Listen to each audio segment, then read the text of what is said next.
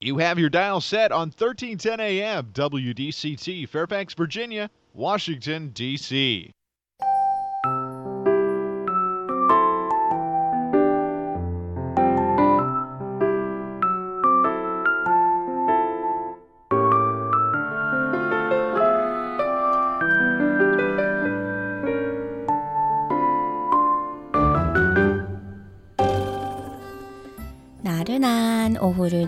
날려줄 워싱턴 미씨들의 수다. 안녕하세요, 미씨님들. 윤주와 함께하는 워싱턴 미씨네. 미씨님들 크리스마스 쇼핑 끝내셨나요? 전 아직인데요. 너무 바빠서. 아우, 요새 어딜 가나 차도 많고, 사람도 많고요. 주말에 커스코 갔다가 사람들에게 치여서 정말 죽는 줄 알았어요. 친구와 함께 커스코 구경 갔다가 이것저것 사서 나오는데요. 코스코 문 앞에서 영수증 검사하잖아요. 어, 보통 눈으로 한번 쭉 훑고 나서 체크해서 오케이 하면은 패스하죠. 그 시간이 길어야 5초? 물건이 좀 많으면 뭐 10초? 그렇다고 제가 많이 산 것도 아니고요. 한 15가지 아이템? 그런데 영수증을 보는 분이 한 20초를 영수증을 들여다 보는 겁니다. 뭐야, 저 여자, 우리가 뭐라도 훔쳤을까봐? 우리 동양인이라고 더 자세히 들여다보는 거 아니야? 기분 나쁘네? 야, 뭔 소리야. 저 여자도 동양인이거든?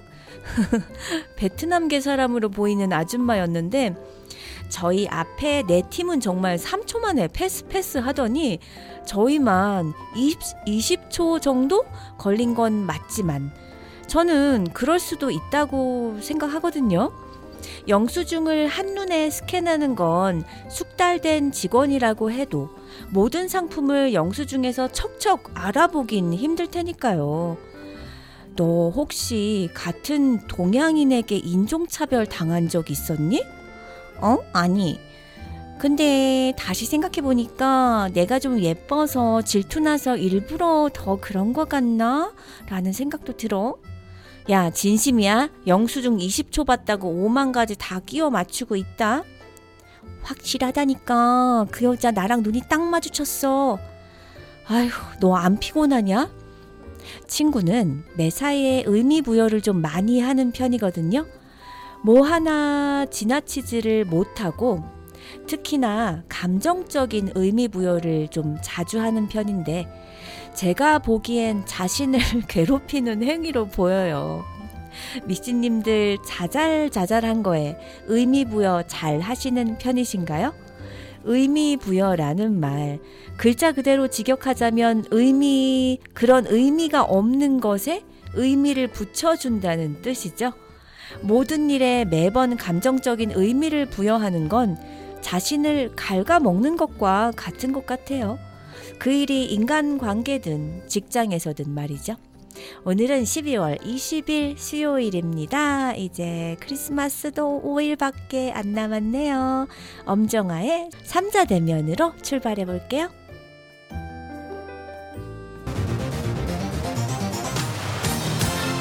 Yo, DJ. DJ.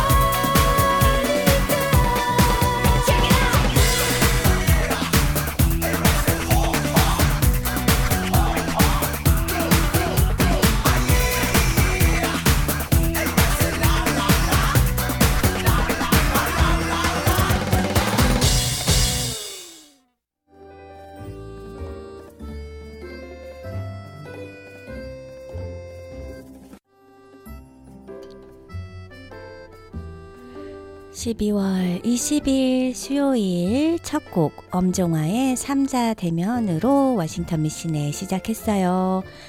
인간은 의미를 찾는 동물이라고 하죠. 달의 표면에서 절구짓는 토끼를 읽어내고 그전엔 뭔지 몰라서 답답했는데 이젠 좀 달을 좀 알게 된 것 같은 느낌을 가져요. 그냥 아무 의미 없이 랜덤하게 찍혀져 있는 점일 수 있는데 거기서 사람이나 동물 얼굴을 찾아내고 좋아합니다. 우연히 일어난 일일 뿐인데 실은 하늘의 계시가 아닐까? 라며 운명적인 사건이라고 해석하고 행동에 나서기도 하고요. 돼지 꿈을 꿨으니 로또에 당첨될 거라고 생각하기도 하고 내가 보면 꼭 진다며 중요한 시합을 보지 않는 선택을 하기도 하고요. 이렇게 어떤 현상의 옳고 그름 여부와 상관없이 나름의 설명과 인간 관계를 붙이는 현상은 매우 다양하게 나타나는데요. 이렇게 우리는 실은 알 수 없는 일을 가급적 알 수 있는 일로 끌어내리려는 설명과 해석을 찾아 헤매는 동물이에요. 이런 현상이 나타나는 이유는 무엇일까요? 삶에서 겪게 되는 다양한 사건과 주변 환경들에는 우리가 미리 예측하고 통제할 수 있는 것도 존재하지만 생각해보면 그렇지 않은 것도 매우 많아요. 실은 당장 내일 내게 무슨 일이 생길지도 확신할 수 없는 것이 사실이니까요. 그럼에도 그런 불규칙한 삶에 최대한 그럴싸한 규칙을 찾아내면 어떤 이치대로 살아가면 된다고 믿으면 큰 위안이 찾아오죠. 세상의 이치를 알고 있다는 믿음은 자신감과 통제감 향상으로도 이어지는데 앞선 예에서 내가 응원하는 팀이 경기에서 이기거나 지는 것 같이 실은 내게 통제력이 1도 없는 현상에 대해 지난번엔 내가 TV로 경기를 봐서 진 거야 라는 설명을 붙임으로써 이번에는 보지 않음이라는 행동을 통해 어느 정도 결과를 통제할 수 있다는 느낌을 갖는 것이에요. 심리과학자에 실린 한 연구에 의하면 이렇게 불규칙하고 딱히 원인이 없는 일에 대해서도 사실 이래서 그런 거야. 라며 나름의 설명을 찾아낼 수 있는지의 여부는 내 삶이 의미 있다는 느낌에도 영향을 미친다고 합니다. 연구자들은 조건을 나누어 다양한 랜덤한 자극을 보여주거나 규칙적인 패턴이 있는 자극을 보여준 후에 사람들이 자신의 삶에 어떤 목적과 큰 방향성이 있다고 생각하는지, 또 내 삶이 얼마나 쓸모없지 않고 중요한지, 삶이 얼마나 의미 있다고 느끼는지 등 삶의 의미감을 측정했어요. 랜덤한 자극으로는 뒤죽박죽된 나무 사진, 아무 의미 없는 단어 조합 등이고요. 규칙적인 패턴으로는 봄, 여름, 가을, 겨울 순서대로 나오는 나무의 사진, 특정 단어를 공통적으로 연상시키는 단어 조합 등이에요. 그 결과 규칙적인 자극을 본 사람들이 더 자신의 삶이 올바른 방향으로 나아가고 있으며 공허하지 않다고 느끼는 것으로 나타났어요. 내가 속한 세상과 환경이 이해될 때 세상이 무질서하지 않고 다 나름의 이치가 있다는 느낌을 받을 때 그 안에서 살고 있는 자신의 삶을 더 의미 있게 느낀다는 것이죠. 미신님들 생각해 보세요. 뭐가 딱딱 맞게 떨어지는 사진이나 규칙적인 패턴을 볼 때 묘한 만족감이 생기는 반면 어딘가 잘 안 맞아 떨어지고 어긋나는 걸 보면 불편할 때가 있지 않나요? 불편하게 만들어주는 영상이라고 해서 인터넷에 돌아다니는 것들이 있는데요. 예컨대 테트리스 블럭처럼 네모 조각이 빙글빙글 떨어지다가 마지막에 홈에 맞지 않고 어긋나는 시기예요. 저도 보고 나서 실제로 좀 불편함을 느꼈답니다. 거기 딱 맞게 들어가야 하는데 세상이 내가 생각하는 이치에 맞게 흘러가야 한다는 믿음이 정말 큼을 새삼 느꼈었죠. 이렇게 하면 요렇게 딱 돼야 한다는 어, 룰을 마음속에 가지고 있고 그것이 충족되면 행복하고 삶이 제대로 흘러가고 있는 것 같은 반면에 그러지 않으면 뭔가 크게 잘못됐다는 느낌이 본능적으로 오는 모양입니다. 성진우의 노래 애인 만들기 듣고 돌아올게요.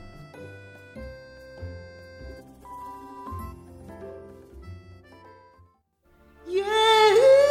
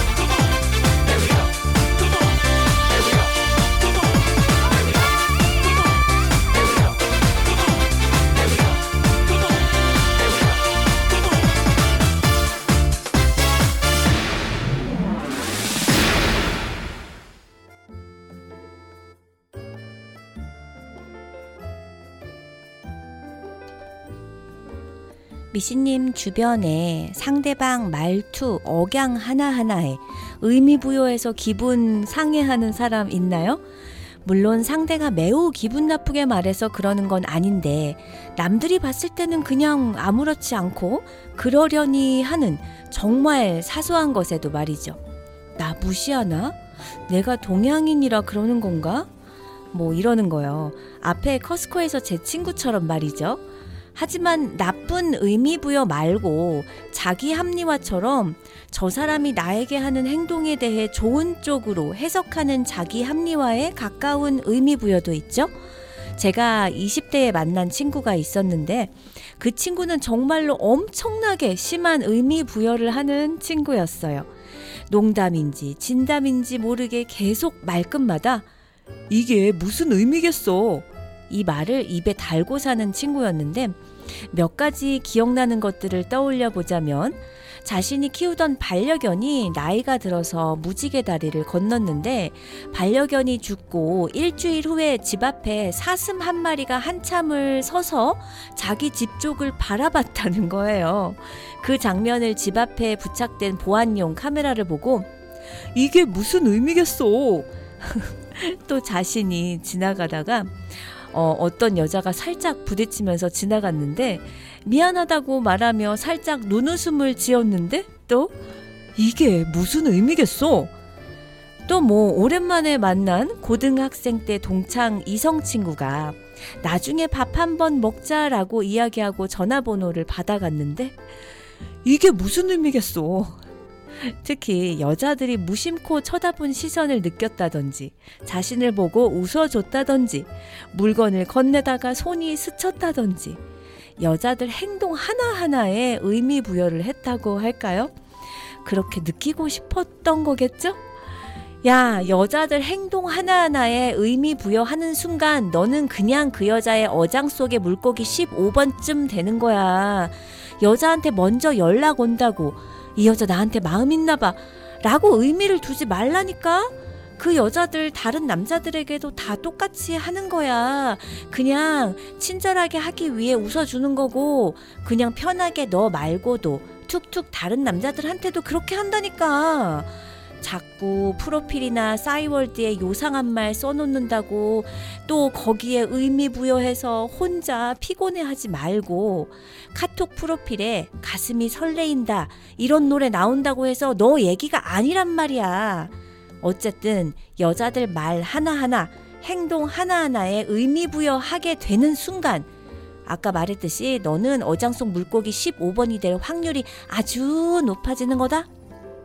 근데요, 솔직히 저도 그런 경험은 있어요. 주로 남친과 헤어지고 아파하고 힘들어하는 과정에선 예전 남친의 프로필 사진이나 SNS에서 어머, 내가 찍어준 사진 안 지우고 그대로 갖고 있네? 어, 너도 나를 못 잊고 있구나. 어, 이 배경음악 우리가 같이 좋아하던 노랜데 역시 너도 나를 생각하고 있었어. 뭐 이런 상대는 아무 생각 없는데 그야말로 저 혼자 북치고 장구치고 하는 겁니다. 천상지의 노래 부메랑 듣고 돌아올게요.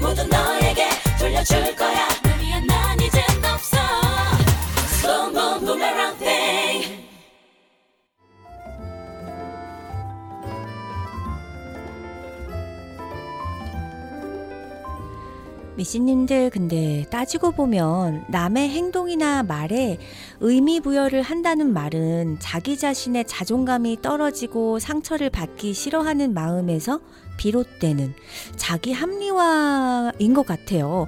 주변 사람들과 엄청나게 잘 지내는 사람들을 보면 매번 웃고 떠들면서 세상 긍정적인 사람처럼 살지만 알고 보면 슬픔이 가득한 사람이 있고 또 겉으로 엄청 멀쩡히 지내면서도 자기 합리화로 주변의 진실을 자꾸 감추려는 사람도 있거든요.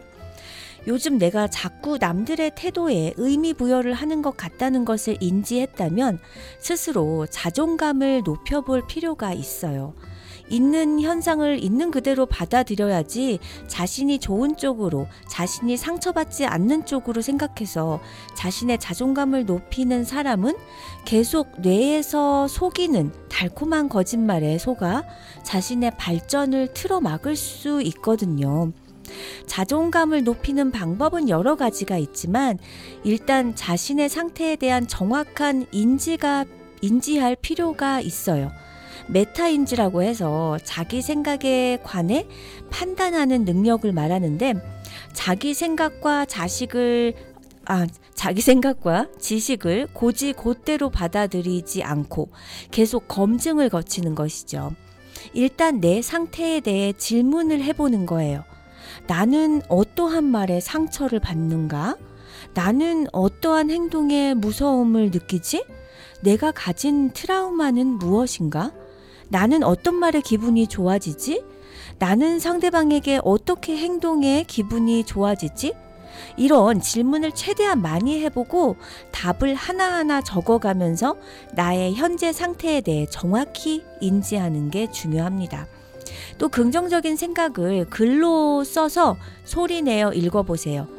자존감을 낮추는데 가장 기가 막힌 방법이 바로 가스라이팅이죠. 그걸 제일 잘하는 사람은 본인 스스로일 가능성이 매우 높거든요.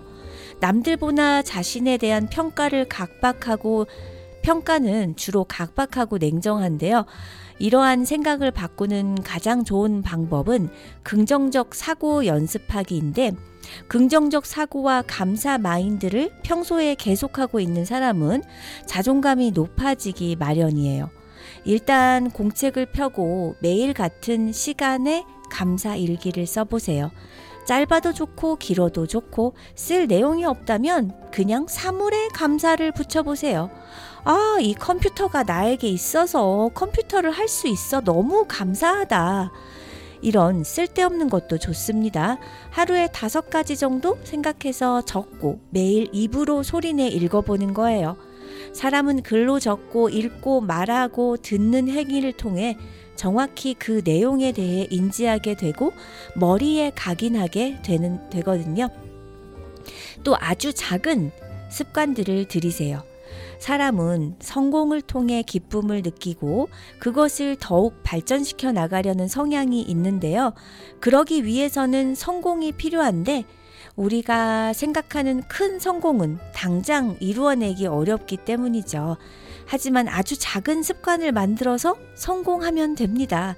가령 예를 들어 나는 매일 아침에 일어나 이부자리, 이부자리를 정리한다. 나는 매일 하루에 세 장의 책을 읽는다. 나는 매일 팔굽혀 펴기를 다섯 개 한다. 나는 매일 아침에 스트레칭을 5분 정도 실시한다.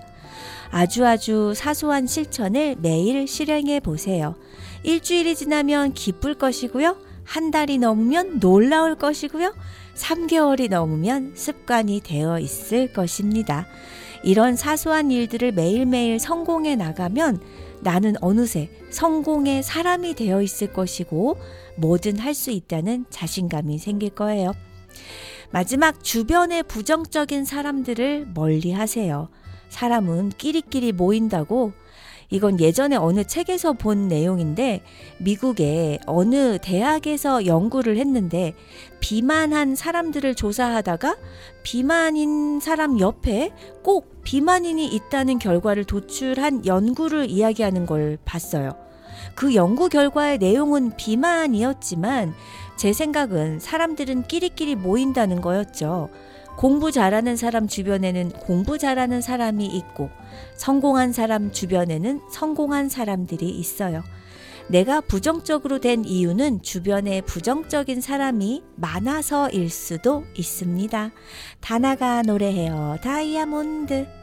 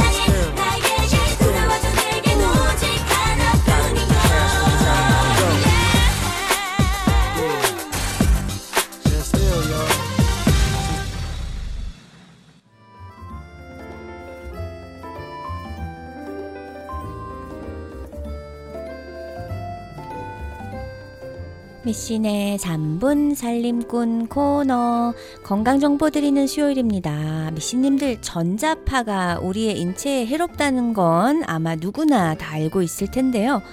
해로운 전자파를 막기 위해서 핸드폰에 전자파 차단 스티커를 붙이거나 다른 여러 가지 방면으로 노력을 하지만 별로 소용이 없다고 하죠. 여전히 우리는 수많은 전자파에 노출이 되면서 살고 있어요. 그렇다고 해서 스마트한 현대 사회에서 전자제품의 사용을 아예 피할 수도 없는 노릇이죠. 집안 곳곳에 숨어 있는 전자파들을 줄이기 위한 방법에 대해 알아볼까요? 생활 가전제품 사용 시에는 가급적 30cm 이상 거리를 유지하세요. 공기 정화기나 가습기 같은 가전제품과 30cm 정도의 거리를 유지하면 밀착해 사용할 때보다 가전제품 전자파가 10분의 1 정도로 줄어듭니다. 요새 전기장판 많이 사용하실 텐데요. 전기장판은 3에서 5cm 두께의 담요나 이불을 깔고 사용하면 전기장판을 그냥 사용하는 것에 비해 전기장판 자기장이 50% 정도 줄어든다고 해요. 또한 저온, 취침 모드로 낮추면 고온으로 사용할 때에 비해 전기장판의 자기장이 절반 정도로 줄어듭니다. 전기장판, 전자파는 어디에서 제일 많이 발생하는 줄 아세요? 바로 온도 조절기와 전원 접속부예요. 온도 조절기와 전원 접속부는 가급적 발밑으로 멀리 두고 사용하세요. 또 전자레인지 동작 중에 음식이 잘 익어가는지 혹은 괜한 호기심에 작동 중인 전자레인지 내부를 들여다보신 적 있으시죠? 사람의 눈은 민감하고 약한 부위이기 때문에 전자레인지를 이용하고 있는 도중에 가까운 거리에서 안을 들여다보는 건 하지 않는 게 좋아요. 또 우리 여자들 필수품 헤어 드라이기에서도 전자파가 나와요. 기왕이면 헤어 드라이기 커버를 분리하지 말고 사용하셔야 합니다. 커버가 없을 경우 사용 부위와 어, 머리와 가까워지면 전자파에 두배 정도 더 노출된다고 하거든요. 가전제품 사용 후에 전원을 뽑으면 전기세도 아끼고 불필요한 전자파도 줄일 수가 있습니다. 참고로 전자파 차단 필터나 숯과 선인장도 전자파를 줄이거나 차단하는데 효과는 없다고 합니다. 강진이 부르는 천생연분 듣고 올게요.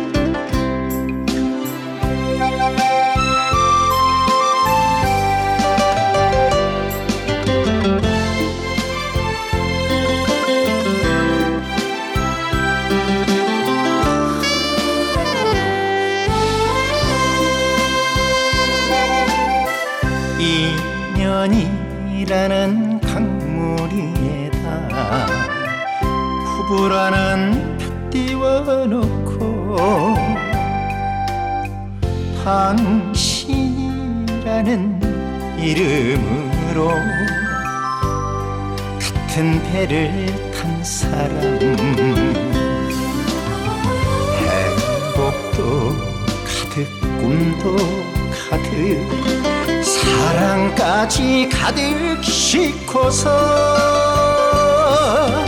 두 마음 하나로 꽁꽁 묶어서 세월을 쳐갑니다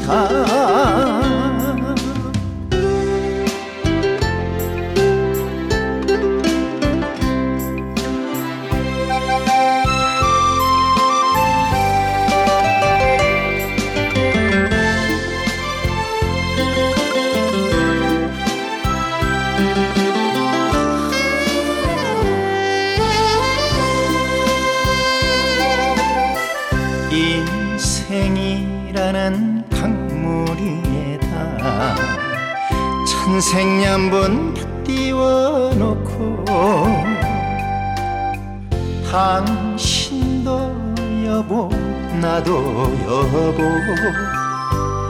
같은 배를 탄 사람 행복도 시작 꿈도 시작 이별 없는 사랑도 시작. 두 마음 하나로 꽁꽁 묶어서 세월을 쳐갑니다. 두 마음 하나로 꽁꽁 묶어서 세월을 쳐갑니다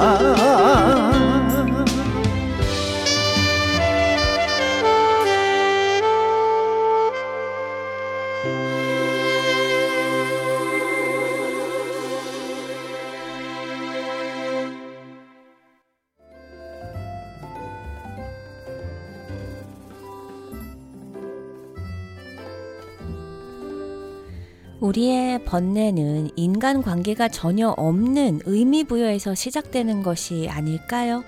생각이 많은 사람들은 우연한 사건에 필연적 의미를 부여하는 습관이 있어요. 의미를 부여하는 것은 분석이라고도 할 수 있어요. 원인을 생각하고 인간관계의 연결고리를 찾아 불행을 피하려는 노력이죠. 보통 사람들은 우연히 만난 불쾌한 사건에 대해 아, 오늘 운이 좀 없네 하고 지나치거나 조금 더 기분이 나쁜 날엔 저녁에 소주나 한잔하고 잊어버리죠. 반면 생각이 많은 사람은 원치 않는 사건을 만나면 분석합니다. 오늘 나에게 이 일이 왜 생긴 걸까? 라는 의문을 풀기 위해 사건이 벌어지기까지의 과정을 샅샅이 반추하죠. 인간관계를 찾기 위해 전력을 기울이고 나름의 지극히 주관적인 결론을 내리는데요. 이 과정에서 오류가 발생하는 경우가 많아요. 생각이 많은 사람들이 내리는 나름대로의 결론 과정에서 잘못된 의미 부여가 발생합니다. 우연히 필연으로 둔갑해버리는 순간이죠. 아침에 우연히 칫솔을 떨어뜨렸어요. 그냥 우연히 떨어뜨린 것일 뿐. 칫솔도 멀쩡하고 아무 문제도 없지만 거기에 의미를 부여하는 순간 문제가 시작돼요. 불행한 징조인가? 오늘 중요한 약속이 있었나? 아, 뒤로 미룰까? 하는 생각을 하게 됩니다. 집 밖으로 나가면서 칫솔을 떨어뜨린 사건은 우연하게 만나는 사건의 의미를 부여하는 동기가 되는 거죠. 회사에 지각을 하거나 빨간 신호등이 몇 번 반복되면 이 연결고리는 강력한 불운의 암시를 내면서 들이옵니다. 오늘 불행한 일이 생길지도 모르니까 조심해야 돼. 라는 마음은 불필요한 긴장을 만드는데요. 100만큼의 능력이 있는 사람이 불필요한 긴장으로 60에서 70 정도밖에 성과를 내지 못하는 일은 다반사예요. 우리는 누구나 정도의 차이는 있지만 매일 불필요하게 의미를 부여하며 살아가고 있어요. 상사의 꾸지람에 큰 의미를 둔다거나 마트 직원의 불친절함에 큰 의미를 둔다거나요. 우리의 마음을 즐겁게 유지하지 못하는 여러 원인 중에 불필요한 의미 부여가 상당한 비중이지 않을까 하는 생각이 듭니다. 타인의 무심한 행동에 대해 부여하는 의미들, 나에게 일어난 우연한 사건들에 부여하는 필연이라는 오해들이 사실은 전혀 인간관계가 없는 경우가 대부분이거든요. 우연히 벌어진 일에 과도한 의미를 부여하는 순간 우리는 불행해집니다. 우리 인생의 재미 에너지가 소비되거든요. 어제가 오늘을 오염시키는 일을 두고 보지 맙시다. 어제의 밤이 오늘의 낮을 망쳐서는 안 돼요. 어제와는 다른 오늘을 살아야 합니다. 의미를 두지 말고 걱정하지 말고 오늘 조금 더 재미있을 만한 일이 무엇인지나 고민하자고요. 행복이 별거인가요? 그저 오늘 하루 재미있게 살면 그것이 행복이지요. 장현철이 노래합니다. 걸어서 하늘까지.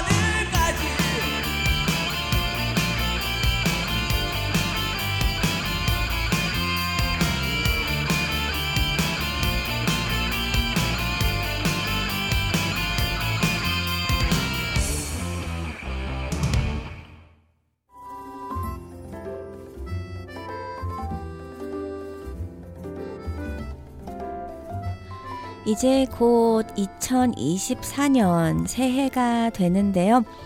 새해가 된다고 해서 달라질 건 없습니다. 해가 바뀌면 누구나 가슴이 뛰고 무언가 새롭게 바뀔 것 같고 좋은 일만 생길 것 같지만 결국 매년 판박이죠. 1월 1일의 태양도 어제의 태양과 다를 바 없고 새해라고 세상이 바뀌는 것도 아니고요. 내 환경도 그대로 해야 할 일도 여전합니다. 그럼에도 우리가 새해를 기다림은 새해는 새로운 의미 부여를 기, 의미 부여할 수 있는 기회이기 때문이에요. 의미 부여는 내가 바뀌는 첫 단추요 또한 새로운 세상을 여는 들머리가 되기에 중요한 것이죠. 내가 전혀 바뀌지 않으면 아무리 세상이 바뀌어도 나와는 관계가 없어요. 그렇다면 내 삶의 의미 부여를 어떻게 해볼까요? 우리의 삶에서 의미를 새겨 넣어야 할 것들은 많지만 그 중에서도 우리가 하고 있는 일이 아닐까 생각해요. 먹고 사는 일이지만 일이라고 하면 하기 싫고 지겹고 힘들다는 부정적인 이미지가 떠오르니까요. 맥길 대학 에런 쇼 교수가 40년간 15개국 200만 명을 대상으로 조사한 결과 실직으로 수명이 줄어들 가능성이 무려 63%에 달했어요. 많은 사람들이 일하기 싫어 라고 생각하지만 실은 수명에 영향을 받을 만큼 일을 중시한다는 의미겠죠? 세상에서 가장 발칙한 성공 법 칙이라는 책에 보면요. 의미 있는 일을 찾아 몰입하고 열심히 노력한 사람들이 가장 장수했다는 연구 결과도 있어요. 우리는 일이 없어 수명이 단축될 만큼 스트레스를 받기도 하고 일 때문에 행복감을 느껴 장수하기도 합니다. 일이 이처럼 수명을 좌우할 만큼 영향력을 갖는 이유는 일이 주는 의무, 이- 의미 때문일 거예요. 우리는 일이 없을 때 자신의 존재 가치를 찾을 만한 의미가 사라졌다고 느끼죠. 반면 중요하고 의미 있는 일을 하고 있다고 생각할 때는 보람과 행복을 느낍니다. 문제는 의미인데 우리는 어떻게 일에서 의미를 찾을 수 있을까요? 첫째 자신의 일에 스토리를 부여하는 거예요. 몇 차례 구직에 실패한 뒤 직원이 10명 남짓인 작은 회사에서 원하지도 않는 격리로 일을 하게 됐다면 그 일을 좋아하기도 더 잘하려 노력하기도 어렵겠죠? 하지만 그 일에 스토리를 부여하면 얘기가 달라집니다. 그 일이 긴 인생에서 뭔가 의미를 가질 것이라고 생각하면 지질한 현실에 함몰되지 않고 자신이 원하는 인생 스토리를 만들어가는데 꼭 필요한 과정으로 받아들일 수 있게 돼요. 스토리가 100% 현실적인 필요는 없어요. 현실성이 좀 떨어지더라도 낙천적이고 긍정적인 것이 좋습니다. 앞으로 살고 싶은 인생을 소설로 꾸며 그 안에 지금 하고 있는 일을 한 챕터로 끼워 넣을 것이니 밝고 희망적인 해피엔딩의 스토리가 좋겠죠? 둘째는 일이 아니라 자기 자신에게 초점을 맞추는 거예요. 일이 마음에 들지 않고 성과도 나지 않고 지겹고 싫다면 일에서 문제점을 찾지 말고 우리 자신을 봐야 해요. 일이 싫다면 왜 일이 싫은지, 일이 무엇이 싫은지, 이 상태를 벗어나려면 뭐가 필요한지 자신의 마음속을 차분히 들여다보세요. 일에서 의미를 찾으려면 먼저 자신의 삶에서 의미를 찾아야 합니다. 살아가는 이유가 불분명하면 일하는 이유도 찾기 힘들겠죠. 가족이든 자녀든 나의 성공이든 의미를 갖는다면 그 의미 때문에 일을 더 열심히 하게 될 거예요. 세 번째, 일을 도전적으로 만드세요. 일이 너무 쉽고 단조로우면 의미까지 잃어버리기 쉽거든요. 지금 하는 일에서 의미를 찾지 못한다면 도전적인 목표를 세워보거나 도전적인 다른 부서로 이동하는 것이 의미를 되찾을 수 있는 방법일 수 있어요. 진짜 행복하고 재미있게 일하려면 자극을 줄 수 있는 도전이 필요하죠. 이런 새로운 도전이 일에 의미를 부여할 것입니다. 미씨님들 2024년엔 긍정적 의미만 부여하는 해가 되기를 지금부터 계획해 보세요. 미신의 마지막 곡 변진섭의 로라 들려드리면서 윤주는 물러갑니다. 사랑합니다.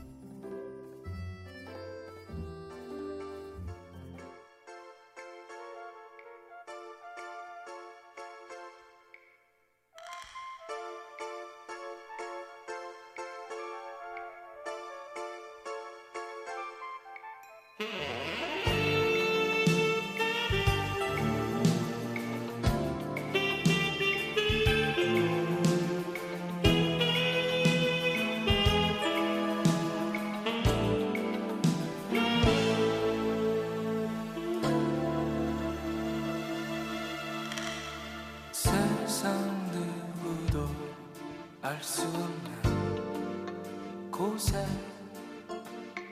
야